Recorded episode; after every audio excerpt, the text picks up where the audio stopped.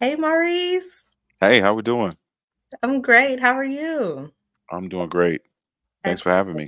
Yes, of course. I'm so excited to have this conversation with you today to really discuss how you are being in this world, um, specifically in your roles as a father, as an entrepreneur. You have your own company, uh, as a husband, and as a person of faith. So I'm interested to dive deep into this conversation with you. And I know that this will be very impactful for who all listens. So, yeah, that sound good? Absolutely. Excellent. Um, okay, so you have an amazing story, but before we get there, I want to know how you got into construction and developed your construction company that you own. Yeah, well, like I said, thank you for having me. Um, I am humbled to be, you know, uh, part of the uh, the show here. And um, when you reached out, I was like, yeah, that's this is cool. Um, how did I get into construction? Um, so I have a undergraduate degree in social work and a Oh, master's in divinity. Um, mhm, so you may say, well, how does that translate to construction? Mhm, Um, I always like to say that because it it really speaks to the, the diversity of paths people take in life. Um, what I intended for myself and what actually happened um, are totally opposite of, of is of the spectrum, but not necessarily because I, I, I do love people. Um, when I was 15 years old, I just got exposed to uh, construction. Um, always was around someone who was building something. My father was a carpenter. My uncle was a carpenter. Um, they worked in the plants in Michigan, and um, they were just hands-on people. So I mhm, always had that. And um, when I moved to North Carolina, we had just graduated from college, and um, I just wanted to start over. I Just wanted a new place. So North Carolina became home for us, and um, I just started looking at what type of businesses are out there if I ever started a business. And of course, um, I had this unique skill set of uh, pavement markings. So that became my go-to. And um, in 2010, I officially uh, started the business, and I was still doing social work at the time, doing mental health, Wow, wow. but I didn't like it. Um, I didn't like the bureaucracy and the structure and the mhm, all of I, we wasn't helping people. I'll just say that we, we were not mm, helping people, and I I got into social work to help people. yeah, Um, and so once it became more about the the the financials of it and versus the work, I just was like, I'm I can I can do something different. mm, And um that's how I started. Uh I just got into a place where um I didn't like the social work that I was doing. And so um I still needed to earn a living. And so I just dived deeply into becoming an entrepreneur and starting a pavement marking business in the construction industry. Wow. So do you do a cold turkey? You did an automatic shift to construction. Not cold turkey. There was some there was some, um, jobs here and there for about 4 or 5 years. Mhm. Um, but then in 2015 is when I just said, "Enough is enough. I've gotta pick one. I've gotta be either all in or all out." And, um, so I picked to stay into the construction industry in 2015 and have not looked back since. Yeah. Yeah, that's really cool. That is Yeah. those are kind of like polar opposites, but it just speaks to your unique being in this world. So I'm interested to know about how you could oh, there's my light. Um, it's okay though. Um, you spoke about service and I want to know how do you see your service in construction? Because you said in social work you weren't helping people. How do you see your service in that way? Yeah. Well, we work with a lot of young men, and so, um, one thing that I've learned is that when you can, um, bring together an opportunity for people to learn a skill, make money doing that, and also giving them a, a very productive environment, they're Mhm. very attracted to that. I like to look at things in the power of three. So if I can give you a livable wage, a very positive environment, and a Mhm. skill, then that is the perfect ministry for me. Um, so my work three again? Repeat So those. Uh-huh. a livable wage, mm-hmm. a transferable skill, Yeah. and a positive environment. So if I can do those things as a business owner, then I am certainly making an impact. I always look at those 3 because because if someone is in a positive environment, but if they're on that lower level of hier hierarchy of needs, then Yeah. they're not gonna stay there that long, right? Yes. Yes. So, um, so it has to be a livable wage included, and then it also has to be a, a transferable skill because Mhm. we don't wanna just give people fish, we wanna teach them the fish so that they can, um, build a, uh, life for themselves. And I always tell guys that work with me that what you learn with me, you can take f with you for the rest of your life. I guarantee it. Yeah. Because not only is you gonna get a skill, but you're gonna get a work ethic, and you're gonna understand quality and what it means to, um, give the customer what truly what they're asking for because that's what I was how I was taught. So I'm passing down those nuggets and that those principles that I learned when I was coming through the ranks. Mhm. So I love how you mentioned Haslow's Maslow's hierarchy of needs, Mhm. and the highest is self-actualization, right? So I'm gonna get back to that because that's gonna weave into the conversation with the questions with human design at the end. So I love that you just said that. Oh my gosh, I'm so excited. So, um, okay, so you have a men's prayer breakfast that you hold, uh, frequently. I'm interested in, like, the behind the scenes of how you prepare for that and how you know when it's time to have another one. Okay, I'll answer that question, the the second part first. So it's Okay. quarterly, so we have them 4 times a year, um, and we used to do it once a year around Father's Day, the week before Father's Day, to Mhm. give guys a sense of appreciation, um, and and being in an environment with other like-minded fathers and men, Mhm. well, it became, uh, to a point where it started to become a little bit more, uh, in demand. So we said, "Well, let's do it quarterly." Um, so that's why we have it quarterly now, and it may go to monthly at some point. I don't Mhm. know, but we like quarterly because it gives us time to plan, quality over quantity in that sense, but also too, it gives guys a chance to have something to look forward to. And so, um, so we just had our fall edition, um, I'll be putting some content out about that, but Mhm. then, um, we also were gonna do one right before Christmas time. And Awesome. so, um, so that's that's how it's structured.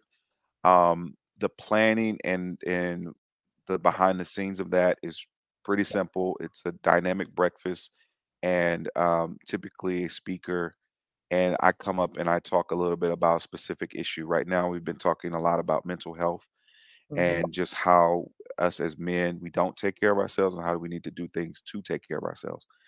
Mhm. Um, incorporating more recreation, incorporating more play into our day. Um, truly, we have so much on our plate to the fact that it it's causing a lot of stress. So, um, I've started doing hot yoga. Uh, so the guys get a the guys get the guys get a kick out of that because, Yeah. of course, it's not a masculine thing. Yeah. Um, we we talk a lot about basketball and things like that, but, Mhm. um, there's other things out there to do. Um, I'm getting into hiking now, Mhm. and also I I I bike ride. And some of the guys that uh, I'm a part of a couple of bike riding groups. So, just, you know, really the the preparation is to keep it very simple, um, to very to very much be about networking and, uh, collaboration. Mhm. So ho it sounds like you're very active. How do these activities, the way you use your body, how does it affect your mindset and your mental health? I am in a very interesting transition of changing my schedule completely.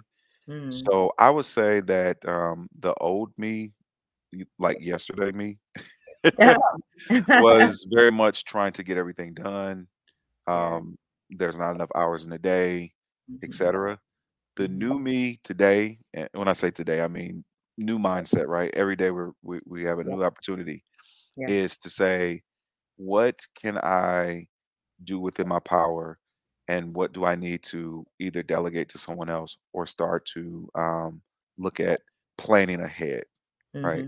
Because everything can't be done in in in a day. I mean, I'll tell you, Shadi, I'm I am trying to be in the bed at nine o'clock, you know, um, so I can get up early. I, I Mhm. like to get I, I like to get up early versus staying up late. And so um, that's my modus operandi. Mhm. Yeah, I'm but. I'm not I'm not perfect in that, you know, so I don't want to give the impression that I've just made this complete switch. Um, I do sometimes have challenges with managing my schedule. Like last night, I was recording, but I felt compelled to go to the studio to, to record some content. Um, I'm doing a series about evolving as a father from Mhm. our childhood of being angry at our fathers. Yes. Uh, so it was something on my heart and I needed to get it out. So I was like, I'm gonna break my own rule and go into the studio at 11 o'clock at night. But um, it was worth it. So there are times where I'll, I'll break my own rules. Yeah, I totally understand that. I definitely have the spirit of now. And if I have, if God is sending me a message or something that needs to happen in the moment, I literally have to just go and do it. And yeah, it can be a little distracting, all the other things that we, uh, priorities that we have, but I completely uh, agree with that and can Yeah. understand, resonate. So, so you talked about um, the slow transition into your new mindset. So I am very fascinated by your story Okay. and I'm very emotional, so? I might cry, but What part? What part uh, sticks out to yeah, so, yeah. So I'm interested in your platform on fatherhood and faith and what mindset shifts did you have to reach to go to to have this transformational change because you were in foster care you attended nine different schools is that right Yeah. Nine different schools Yeah. so what Before college. before college yeah. what kind of experiences and mindset shifts did you have to go through in order to get to where you are now and i know that's probably a long story but maybe just some key some key highlights I'm gonna give you something very specific that happened to me when I was 15 years old. I went into foster Mhm. care a- as a as a teenager. Um, that typically doesn't happen. Typically, you go in as a smaller child yeah because you probably have family that you could stay with or kinship care, things like that. I didn't have. I was in a city full of family, but not. No Mm, one wanted to. I would say claim me, right? So that was a very devastating thing for me. That I was. Um, I was not good enough to be taken in and uh, you know and i look back on that it was a hard that was a hard pill to swallow for me yeah um but i get it that some people you know they they become afraid that you're an older kid a lot of responsibility you know et cetera et cetera well when i went into foster care there was a guy by the name of dr o'keezy he hmm was a doctor a surgeon from the university of michigan and he hmm would donate his time to coming into the um, facility where I was housed. And he was he, he inspired me from from the beginning because for one, he just was a guy that was like, I mean, he's here's this huge doctor, like he's a he's a big time, big wig doctor at the University of Michigan. And he's giving up his time to come in and sit with kids and hmm give time to us. I mean, I hmm felt special when he did that. But then he would also he took it a step further. He gave um, a scholarship monthly, and the scholarship was 50 bucks. And what he would do is he would give that scholarship to people who were um, had good behavior. Mm. And I just saw that as an opportunity to get money. Make some cash. I I I, I wanted so much, Sade, that I couldn't Mhm. win it anymore. They banned me because I would win again? it. They they banned me because I would win it every month. Oh wow! I would I would I was motivated by that. wow. So here's what he did. He said, "Listen, I can't give you money anymore, but I can do anything else for you." Mm. And I said, "Could you bring me books from the library?" Mhm. It would bring me books on engineering and social justice and all types of books, and I would read. And I was so appreciative for him for him for doing that. It it almost brings me to tears because when you are in a dark place, Mhm. you need some light. Yes. You need a person, you need something to show you that this tunnel is not one-sided. Yes. And so that was a shift for me in my life. Mm. I still read I have books like everywhere because I never want to stop learning because that was the moment for me that turned on a light that said I can get out of here. Yeah. What's one here. what's one book that maybe he gave you or one that that inspired you greatly? Not one that he gave me, but one that inspires me is um, Dr. Spencer's Who Moved My Cheese Mm. hmm because it, it's about movement. Yeah. It's about not being comfortable. It's about being um, strategically purposeful in your life. It's not. It's not staying at just at one station. Yeah. And and we uh, want to get to this comfortable place in life, you know, where we have our our luxury life lifestyles. And maybe I'll get there, maybe I won't. But in my pursuit of life and happiness, it is not about me. It's about how do I bring people together? How do I cast a wide net? How hmm do I inspire? How do I become a better version of myself? Yeah. And I don't feel like I'm the best version of myself right now, Mm. but I do feel like my work is a part of me. And whatever platform I have, let's go. Let's use it. Hmm Yeah, you're definitely a role model, uh, especially for fatherhood. And you speak a lot about, well, I wouldn't say a lot, but you do speak on your upbringing with your father. And I'm interested of that dichotomy and how you became this this role model. Um, forgiveness. hmm Um, my father's still living. My mother has passed away, and hmm I I blamed my father for a lot. And uh, when I was 17 years old, I wanted to take his life. I wanted to Wow. when I was 12 and when I was 17. Those are two two periods of time I can remember. I hmm remember when I was 12 that um, I was going to wait for him to go to sleep, and I was going to take a cast iron skillet, and I was going to hit him over the head with it. And my mother saw the look in my eyes, and she locked me in the basement. She stayed there with me, but she said, "I see it. I see the hate, and you can't do that." So she stopped me. And then when I was 17, um, I was becoming a, I guess, a young man, and I Mhm. felt like I could stand up for myself at that point. But God stopped me. Yeah. Wouldn't let me. Yeah. My father at that point, when I was 17, it almost it was like he had surrendered to me. It was almost like Mm. he knew that that anger would someday come back to haunt him, but I couldn't do it. I couldn't fight him. I couldn't do what I thought that I needed to do in my mind because that's not who I am. I'm a Mm. person that loves. I'm a person that wants to see people do well. So it was really against my character. And um, so some years later, but I had to make a choice to forgive him. And then, of course, once I start having my own children, your whole life changes. Yeah. Your whole perspective changes. So hmm those things helped me to start to become a different person. And now at 38, I want to go back and help other young men because I see this all the time. Guys that work for me, um, fathers that I know, um, friends of mine, every like these are some of the basic things that keeps people stuck is that they can't get past the hurt. I was just with a guy, he's 65 years old, and his father's in his 80s, and their his mother just passed away, Yeah. and he can't get past the hurt of his dad not being there for his mother.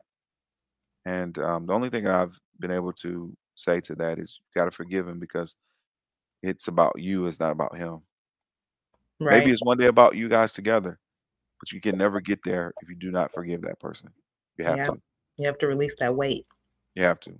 You have. Absolutely. Li- You don't know what he did to me. Listen, everybody's hurt is their own hurt. Yeah. I can't tell you that your hurt is worse than mine or mine is Mhm. worse than yours. We Mhm. all hurt, Yeah. but we all can love through that if we allow ourselves to. So maybe I'm just a maybe just a crazy kid from Detroit trying to do something impossible, but or maybe I'm right. I don't know, but Mhm. I'm gonna try. Yeah. And did that forgiveness come before you became a father or after? some before, but Mhm. really after because once I became a father, I had twins as my first children. So I Mm. had to spread that love around. Yeah. And um my father came. Like my father came down to visit me here to see his grandchildren. And I, I just it's like, man, I've been holding on these things for so long. But look at look at the beauty in the fact that my baby is in my dad's hands right now. There's a picture on our refrigerator of my father holding one of my twins. And it's like one of the highlights of my day, you know, when I look at that, like, yeah, that's Yes. grandpa and my baby, you know. So Mhm. So those are things that I cherish now. It's not the greatest relationship in the world, but we don't but we don't we have a respect for one another now. We talk, we talk. He called me and said, "Hey man, the Lions are winning. Finally." I'm like, "Daddy, Dad, look at look at look how long it took." Right? We laugh Right. about it. So you, you take what you can get, but you have to get you get something when you give something. You know, when you give that forgiveness and that love back. I call my dad my dad for the first time. I I needed some money. Like Mm. I I need I had to pay a bill. And usually I just figure it out. But I call my dad, like, you know what? Why am I trying to I do have a father in this world, right? Yeah. Um, I called my dad, say, man, you know, I don't ask for much, but if you can help me out. You know what he said? Anything for you, man. You got those babies down there. Yeah. If Yeah. it's if it's about the baby, so be it, right? But I'm Mhm. still your baby too. Right. It's it's almost like um when you stop expecting because I had the same a similar experience with my father as well. When you stop expecting it, then that's when it comes. Bingo. Yeah. But that's the that's the release part. It's like I Yep. release this so that I can live. And then Mhm. good things come back to you because you start giving out good things in the world. You can't give out good things when you got all of this junk on your inside of you. You have to get that stuff out the way to truly Mm.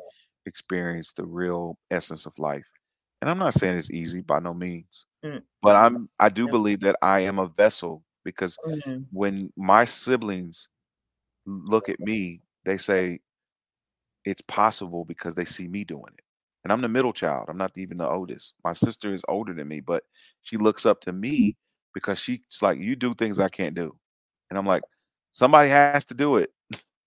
Yeah. Somebody got to do it. And if I got to be the one, so be it. You know, it's Yeah. heavy lifting, but that's, I'm maybe that's my social work side coming out.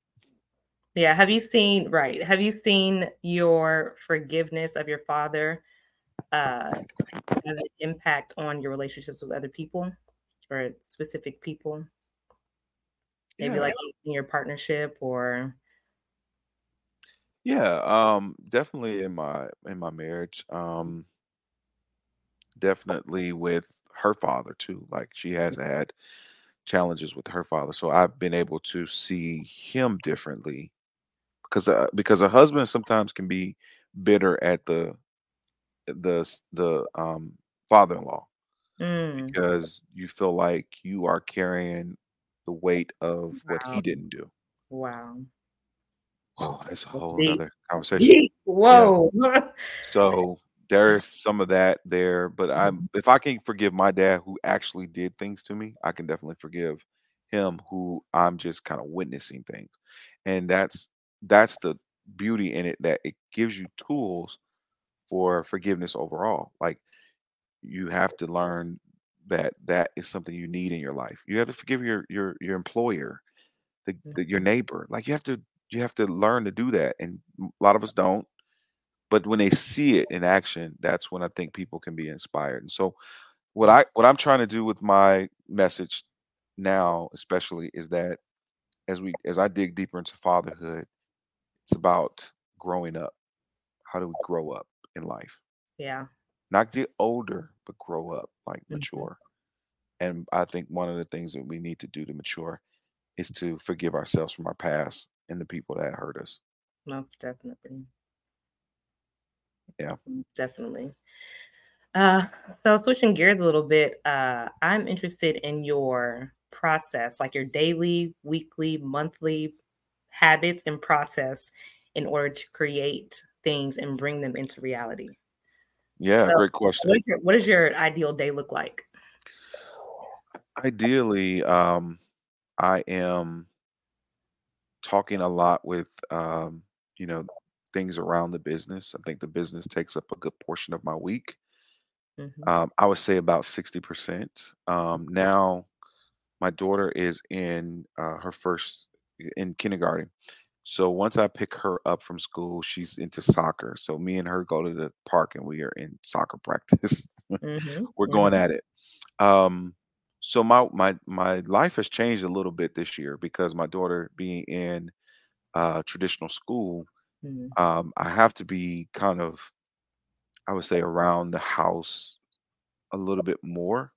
mm. So with that being said, um, I spend about, mm, I would say, probably about forty percent of my time on the business now, where it used to be about eighty percent, and that other thirty percent of the time is really with the kids. So um, my daughters do cheer, my older daughters do cheer, my youngest is in soccer, so that takes up a big portion of the day. We do eat dinner at the table like a regular family. Mhm. Well, I don't know if that's regular these days, but um, we do eat dinner at the table.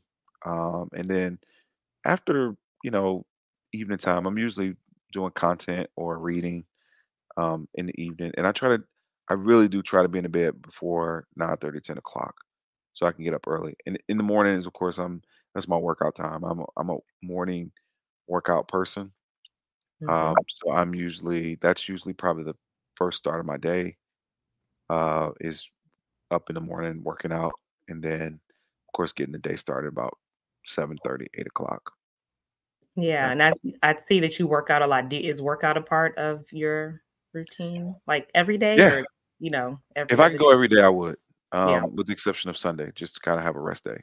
Mhm. Um, this this season, uh, so we're going coming into, like, fall, winter, so my schedule will change because I will probably be I'll probably go twice a day some days, Mhm. um, just because I have a little bit more time, and, um, it's really just my outlet, you know, it's just a positive outlet. So I am very curious to know if I can look 20 again Yeah. so I'm I'm I'm working hard towards that goal. Right. So, uh, you talked about your company taking up about 60% of the day, and as as an entrepreneur, you know, sometimes we have to take risk in order to in the pursuit of success, right? So, do you ever feel, um, maybe like a guilt in taking those risks or putting your family stability at risk because of what you have to do for success in your entrepreneur journey? Hmm. Well, I think everything is has some risk to it. That's Mm, just my thought. mm. If you get on if you get on a plane, it's kind of risky, right? Yep, They've yep, done a lot to make sure it's safer, but it's risky. You yeah. are defying gravity. Okay. Um, I think that um, my risk have become a lot more calculated. So they're not they don't seem as risky, meaning I don't take on things that I'm not exceptionally well at in my business. I Mm, could, mhm, for instance, I get asked a lot to do power washing. I don't do power washing. I do striping. So I always defer. That to me is risk that I avert because I don't do things that I'm not really comfortable with doing anymore. There was there was a time where I was doing a little bit of this, a little bit of that. I was traveling for mhm, work. Uh, I don't do all of that anymore. So I think I've become a lot safer, even in even in being an entrepreneur, which is risky. mhm, Um, and I try my best to keep things pretty stable. And here's my rule: house first,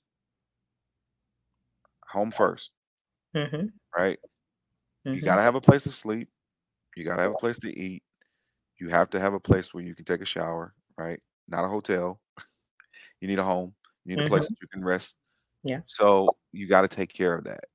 And when I was when I first started off, it was about the business. It was about gotta get this, gotta get that. Now, if home if home is going to be affected financially, then I'm probably going to wait a little bit, mm, unless it's something that's going to accelerate growth and uh, profit pretty quickly. And that those those deals don't come around too often. So for me, um, home first, and then I try to move from there. So sometimes the business does go without because if you had to make a choice, you need to take care of your house first. Yeah. So would you say that you focus on your home and then just allow the money to flow where it needs to flow?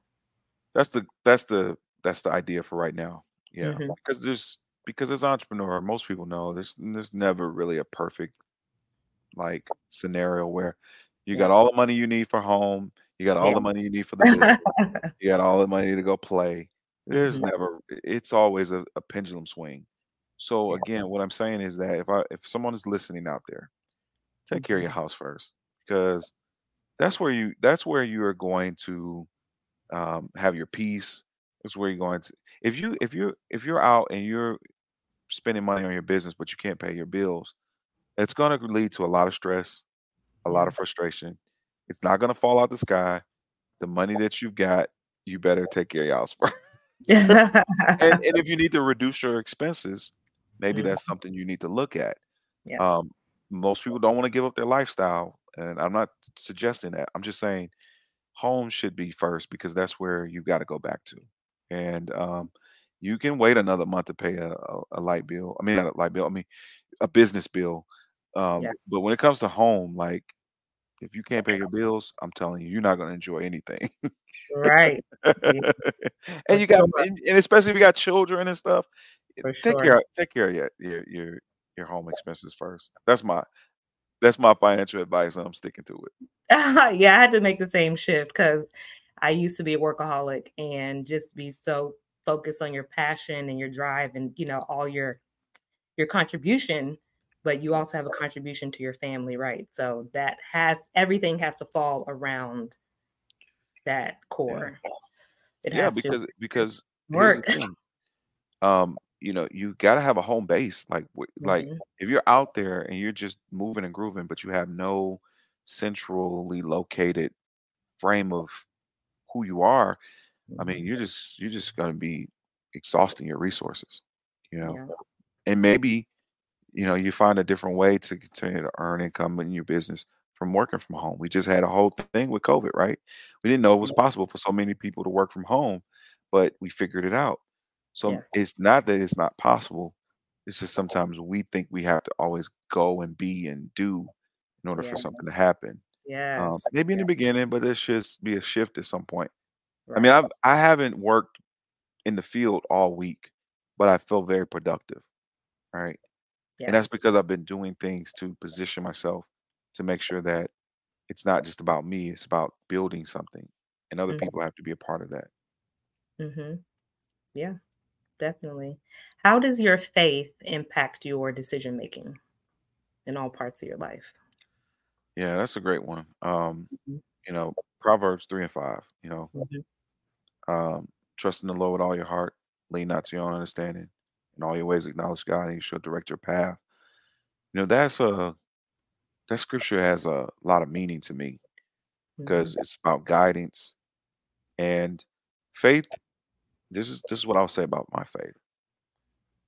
Most people are accustomed to using a GPS to get where they're going. Faith is like having a compass Yes. because it's about Yes. not just knowing a path to get there, but having direction in your life. Because I can go somewhere, you know, on a trip and know the specific location I'm going to.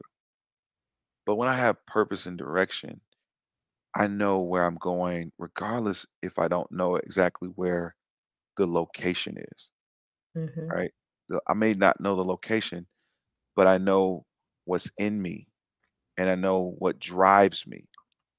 And Mhm. that's what you need when you are building something, when you are trying to um, make a change, make a be be dynamic. You don't know exactly where you're going with that, but if you're driven by that core essence of yourself and God working within you, you'll get there because God has many paths to get you to your destination. For Like that's the beautiful thing about God is that He doesn't take us just one way, right? I mean, I Mhm. started out in social work, I ended up in construction, but I'm still making an impact in an area of my life that I feel very passionate about, and that's working with men and fathers. And I and and let me say this. When I started saying I wanted to work with dads and fathers, there were other men who who hated on me. Mm. Mm-hmm. You know why? Yeah, why? They were intimidated by me. Who's this guy? What's he trying to do? People who've already been doing it, like they're they were fathers before you, that kind of thing. Mm-hmm. Yeah, because that's what we do. We don't know how to collaborate and team up. I'm about that, and I'm working on things right now to just strategically show that with some other mm-hmm. organizations. Mm-hmm. But that's but that's that can if you don't know where you're going, if you're not driven, if you don't have that compass in you, you'll let that discourage you. It's not about other people. It's not about competition. It's about making sure that I'm doing my part, what God called me to do. Yes. How do you to do with people? How yeah, well, I'm interested. How did you find your purpose and how do you talk to God specifically in your way? Yeah, I talk to God very, very candidly. Mm-hmm. You know, I do believe I have a very open and honest conversation with God when I do have those conversations. And by the way, I do have a prayer call every Friday at 6 a.m. we'll be in the description box. yeah. Um, what was the second part of your question? I can't, Yeah, how how did you find your purpose? So you talked oh. about, you know, you transitioned into uh, your own company. How did you discover that that was what was right for you? Was there something that happened? Uh, were you led there? Were you guided? How? Yeah, how? I'm just interested. Yeah, I definitely was called. Um, mm-hmm. I definitely was called to that, um, and that's different from choosing it, right? Because when you're called to something, that means something is is is gravitating you to it. It's like you it's like a, a, magnet. It's like you keep coming back to it. I mean, I've been I've been technically working with dads and fathers all my life, but as a business per se, in the last uh-huh. seven, eight years. But I didn't know what I didn't know what the business model was. I've been figuring I've been still trying to figure out what the business model is for 20 yeah, I can definitely. yeah, uh-huh. um, but I but I'm trying things, right? I'm not afraid mm-hmm. to try things and see what works and this and that because I don't have a timeline on it. It's not about it's not about being the biggest and the baddest. It's about doing the work for me. Now on the precision striper side, I'm very intentional there. So I get to kind of play around with 21st century fatherhood and try things. I don't really do that over there on the right. construction side. I know exactly right. what I'm doing, where I'm going, what the mission is. Um, so that's that's a nice kind of uh, balance of two businesses, right? For me. Yeah. But um, I was listening to I think Myles Munroe talk about having a lifelong mission. Right? What is the thing you want to do for the rest of your life? Mm-hmm. And it just became very clear to me that working with dads, working with fathers, mm. making an impact is what I want to do. So it's it may not pay me anything, but it pays me tremendously. Right. If that makes sense. Yes. So, yes, right. So, how you describe that, in my perspective, that is the balance of the masculine and the feminine energy. So, we all have it within us. And to me, for you, it seems like you have the stability from your company that pays you. Mm-hmm. And then you have the creative side that you're able to, like you said, play right because the masculine is the structure and the feminine is the flow. So, you know, we all have different percentages within us, um, each person but uh, yeah, I love how you talk about that. Did you just call my fatherhood business feminine? No, I'm not. and I'm saying the creative. I'm saying the was, brain and the right brain. Yeah, yeah. I'm definitely. Yeah. I definitely am right and left brain. Brain, yeah. like in my. Some people are just straightforward. This is what I'm going to do. Right. I am. I man, it is. That is spot on because mm-hmm. I um I have both in me. Mm-hmm. And and and that is tough to live with because I'm always balancing that, mm-hmm. you know. But I'm getting better because like I said, I don't play around with the construction side. That is yeah. very much um this is how we're going to operate. This is what we need to do. But over mm-hmm. here, we can be a little bit more flexible. Let's try things. I mean, I've got so many things that I'm working on with that right now that I'm going to put into practice um, in the near future. But it mm-hmm. allows me to, to be creative. Yeah, it's just a flow, you know, like the yeah. yin and yang. So there's a piece of each one, you know, the yin and yang. Actually, right here, I'm at my um, cousin's house, and she painted this. So this symbol right here, you know, it can represent the masculine and feminine. So there's a piece in each part. So the masculine I like that. feminine, and the feminine holds some of the masculine. I like so that. even in your men's business, there is some feminine flow in there, but your structure is, mm-hmm. is the masculine piece, and then your sharing is the feminine little pieces in there. Yeah, I think at the core of uh, 21st century fatherhood, the goal is to help dads to become mentors to their children. Mm-hmm. Um, we find that a lot of men uh, maybe have had some form of discipline, disciplinary, being a disciplinarian, but mm-hmm. they um, but they don't know how to motivate, encourage, impact, and uplift them in yeah. that. Like, mm-hmm. good, have structure is good, but what kids really need, especially in today's time, is the ability to rise above their challenges. And they need coaching, they need mentoring, they need somebody that's going to walk alongside them. And listen, I'm doing this with my own kids, okay? And it is right. hard. It is oh yeah, hard. Oh yeah. Like they they want to they want to do a business right now, uh-huh. uh, doing cupcakes, and they're like, "Daddy, ain't you proud of us? We're becoming entrepreneurs. This is what you always wanted, right?" And I'm like, uh-huh. "Yeah. Can I help, can I help you do it?" No, Daddy. And I'm like, all right, just let me know if you need any, you know, any words of wisdom or anything. So they wow. put me they put me in timeout when it came to helping them, but hmm. they absolutely want to impress me. So see Yeah. the balancing act there is like I have to sit on the sideline Yeah. and wait to be called into the game. And the problem with a lot of dads is that we don't know how to stay on the sideline and wait. Mm, They will call us in. Just dads? Yeah, I Not guess. moms too? I would imagine so. I would imagine so. But what I what I'm talking about is from my where I sit and what I Okay. see in the men that hmm I talk with is that we become overbearing. We want to, hmm you know, put our spin on it, and it's like hmm they gotta grow. They gotta grow into their own place in life, and um, it's challenging. It's very challenging. But this is where we need skills at, and what I want to do is help to provide skills through those experiences that um, I see, and also as we come together and do more together as men. So, but the lady, the ladies are. Let me just say this: the ladies are always welcome to be a part of 21st Century Fatherhood. I need ambassadors. I need cheerleaders. I need women who want to help us um, get the message out about what it means to be an impactful dad. Absolutely. So Yeah. I never wanted to be discriminatory towards women because uh, hmm you know um, we need all the help we can get. So We must work um, in partnership. That's what people, I think, um, a lot of people just want to create their little niches and just focus on one thing, but we have to work in partnership if there's going to be any kind of change because, like this yin and yang, there has to be a balance of both. exactly, exactly. So, right. So, we talked a lot about your life purpose. So, now I want to bring in your human design. Okay. And human design is an energetic blueprint of it's kind of like a personality map, but it's a little bit deeper. It's basically the energy that was put into you when you entered into the world. And I know for some this might sound a little woo-woo, but the only reason that I align with this is because it's been a confirmation of everything I've already known about myself my whole hmm life. So when I see a tool that has worked for me, that is a, it's actually part of my human design to share through my personal experiences with other people.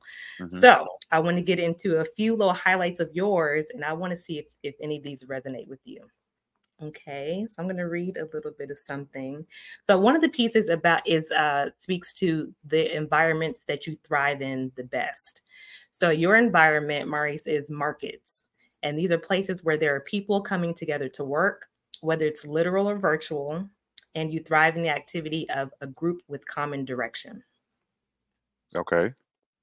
Yeah, I agree with that. Does that resonate? Yeah. I see that with like you have posts about, you know, it, when you're working in construction with your team.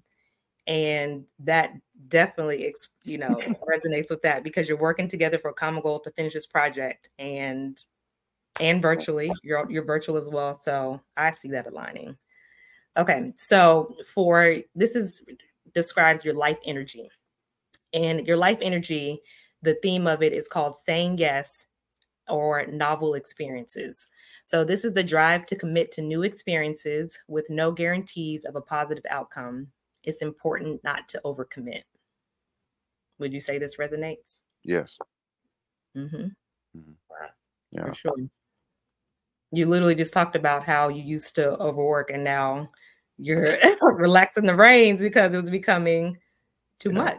Oh, well, well, well, I'll tell you, I'll give you a really a great example of that. Um, I'm in a, in a in a construction academy right now, and one of the mm-hmm. things that I saw from the creative side, my creative mind got to going that people were not doing their homework, and I said, well, probably because we're busy, got a lot going on. So what if it, what if we could hold a homework uh, group session once a week uh, virtually, just to help people stay on track because you really want people to get it. And part of doing part of getting it is doing the homework. Mm-hmm. Well, um, after two weeks of it, they started asking me. The organization started asking me to do more with it, and I'm like, this starting to feel like work. uh, no, no, right. no. Right. And so I, I um, told him, I said, I can't do it because I want to give great uh, quality to it, and I can't. And mm. so I uh, backed out of it. And I never would do that. I would just kind of grit my teeth and do it. But this time I was like, nope. Because I because because now you're asking me to be a part of your staff. And that's what you mm-hmm. guys should be doing as a support group to us. I, Yeah. I, so that was one of the things where I was like, yeah. And so people, so I'm going to class and people are asking me when is the next session. I'm like, hmm yeah, we canceled them. if you want to yourself. Yeah, if you want to do it, if you want to do it, um, I'm more than willing to jump on a call with you. But uh, I don't want to. I don't want to organize people. Not that I can't. Yeah. I yeah. just saw that this is going to take me in a direction I don't want to go. Mm-hmm. So it seems like you had to put boundaries around your novel experiences. exactly. Yeah. Exactly. Okay. Okay. So this uh, talks about what grounds you. So, what grounds you? The theme of this is recognition of feelings and clinging fire. So, this energy is concerned with deeper understanding of the full spectrum of feelings being a vital part of the human condition. The ability to process and recognize these feelings for their valuable purpose to drive positive change. How does this resonate?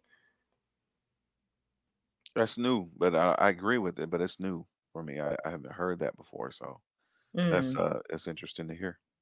Mm-hmm. Well, you talked about nurturing and caring in fatherhood. Hmm So I could see how that could connect for you about taking on your more nurturing, caring part of being a father and getting to those feelings so you're able to connect with your children. Absolutely. Yeah. Yeah. Absolutely. Yeah. Okay. And then here is another uh, piece, and the theme of this is, is called realization or faith. So this energy is associated with trusting in the process and that realizing your full potential of self actualization is not only possible, but will soon come to pass. Yeah, I do believe that. Absolutely. Mm-hmm. Yeah, so that's the connection in the beginning when I was talking about Maslow's hi- hierarchy of needs, the self actualization piece. Yeah. And that just was a full circle moment right there. And I think that this is just me. Uh, mm-hmm. I, I, don't know much, but this is just my experience. Mm-hmm. I think people look at that chart and they'll say, the way um, I'm going to progress in life is to continue to go up mm. and build to that self actualization because it's a pyramid, right? And it's a sketch. Yeah. But I think that what I see is that you flip it upside down mm. and it's about going deeper. Whoa. Whoa. Mm-hmm. The deeper I go, and even and even the trauma, the experiences, the failures, the moments in my life that didn't pan out the way I thought they would, mm-hmm. contribute to that. Because how do you truly become self-actualized if you don't know what your breaking points are? Yes. How how how what loss feels like, right? So I think people look at it and they want to go up and yeah. I think this it's really needs to be flipped around and, and, and you go deeper. That's just me. yeah. So okay, so first one visualization that I use to describe that is like an onion. And basically, we, we're all like an onion and we have to peel all the different layers off to get to the core, right? To the deepest inner mm-hmm. point. Mm-hmm. And the other thing I was thinking is that, yes, it can be the the upside down pyramid but can it be both? So the polarity of it is that you're going deeper in order to go higher higher lanes become lighter closer to you know heaven god you know yeah. whatever ideas people have about that. Um but yeah i like the the turning that that pyramid around. That's a great way to think about that. Well because i think that what i'm what i'm referring to is um the pain and the disappointments in life. Mm. they are part of your success Mm-hmm. They're not just part of your, they're not just failures. They're learning experiences. There are moments where you really find out what's in you. you know, mm-hmm. I mean, just when a person says to me, I don't know if I could take much more. And I say to them, mm-hmm. but look how much you've already taken. Yeah, yes. we do have a breaking point. I do understand that. But mm-hmm. you had taken more on to yourself and more has happened to you than what you signed up for already. So stop limiting yourself and thinking that you can't take something because you've already done it. You've mm-hmm. already felt pain. You've already gone through things. And this is unfortunate, very unfortunate. But it also has a bright side to it. And and I think that one of the things that I try to do is say, what can I learn from the things that I experience? Um, that's what business has taught me. That's what life has taught me. I mean, I come from I come from a place where I wasn't wanted. I Mm-hmm. wasn't I wasn't valuable to someone. And part of my life was me proving that I was. And then when I realized I'm already God, God already valued me. Yes. Why am I why am I trying to buy something God already gave me for free? Yes. It's already I'm there. working I'm working to buy something that God gave me free. He gave me life. Mm-hmm. Okay. Mm-hmm. So he gave me way more than what a person could give me. Yes. So if I tap into that energy, then I'm much more aligned with my spiritual side than I am with my natural side. And that is that compass, right? It goes back to the compass. That yeah. gives me purpose, that gives me direction. And once I'm um, sure about those things, I can walk into any room mm-hmm. and not feel unwanted because mm. It's not about being accepted. It's about being here to offer light. Yeah. I'm a light. Yeah. I mean, the big thing, you know, just to bring up Deion Sanders, everybody's up in roar about how much attention his program and what, what he's doing is getting. People don't understand. He is bringing light to a dark place. To, who's the person you said? It, it skipped out a little bit. Oh, sorry. Um, Deion Sanders, the coach out in Colorado. Oh, okay. Okay. Yeah, everybody's talking about him right now. He's got a lot of attention around him. Mm-hmm. But he's but he's um but he's showing a very specific father-son relationship. Yeah. He's talking about Christ in in meetings where you're supposed to be talking about football. right, right. He's, he's living his unique purpose. That's what I see. And even the uh what's the word to say when you work with when you work with your children. I can't think of the word right now. Basically, when you work with people in your family in like a work setting. What's that word? It's not coming to me. But basically, nepotism. I just yes, nepotism. Yeah. So the nepotism. I was just talking to my mom about that about the situation. Um, yeah. So, but him living in his unique purpose and understanding what his son needs in order to be his best, because maybe he is the best coach for his son, and it's not, and that's how he'll be able to have his self actualization. Well, he and he's doing something that in sports that a lot of fathers want to do but don't know how or can't. Mm-hmm. They can't because they work so much. So he mm-hmm. his work and his ability to stay in his son's life are together. Mm-hmm. That's so he's showing that like I work with my son and also we're in business together, etc. And so that part is happening, but then also too, he's showing that um, here's what it can look like if you truly coach, you know, like mentor. Yes, yes. And that's what that's what drives me about it because a lot of dads don't know how to mentor. We don't know get the best out of our child by mm. encouraging mm. them.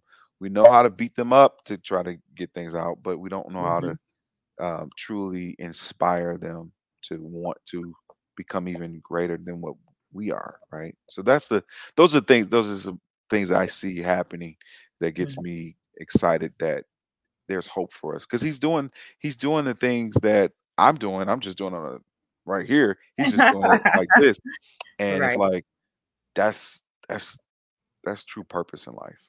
Mm-hmm. It's not about football. Football is just a, a, a just a a tool used, mm-hmm. but the real essence is after all of this is over, um, mm-hmm. we have built something as a father son relationship. That's that's amazing. Right. And I don't have sons, so I, I envy. I envy. Oh, that's right. You don't. Yeah, I have daughters. Wow. I have a nephew. I have a nephew that I call a son, but he's not uh-huh. here in North Carolina. Yeah. So, yeah. Yeah. So I just want to end with how you define success. That's a that's a tall question there. Um, I think that success is is really um, you know, accomplishing your goals. Um, I think it is about um, trusting God, you know, even when it gets hard. Mm-hmm. Um, I think it's about, you know, working your plan. Um, I think that the most successful people are people who are uh, driven by their their goals and their uh, things that they want to achieve and um, and make an impact in someone else's life. You know, Michael Jordan is still making an impact. He hadn't touched a basketball in amazing mm-hmm. years, right? But he's still mm-hmm. making an impact because of what he committed himself to yes. and who he became uh, in the light in in in at the brightest moments. He shined because he dedicated his life to basketball. You know, Kobe Bryant, right? He he mm-hmm people love him more now than they ever loved him, and he's not with us anymore. But he dedicated his life to his sport, to his craft. And so, um, success to me is about not just what you do today, but what you're doing in your absence. hmm That's You funny you mentioned Kobe Bryant because I was thinking about him earlier.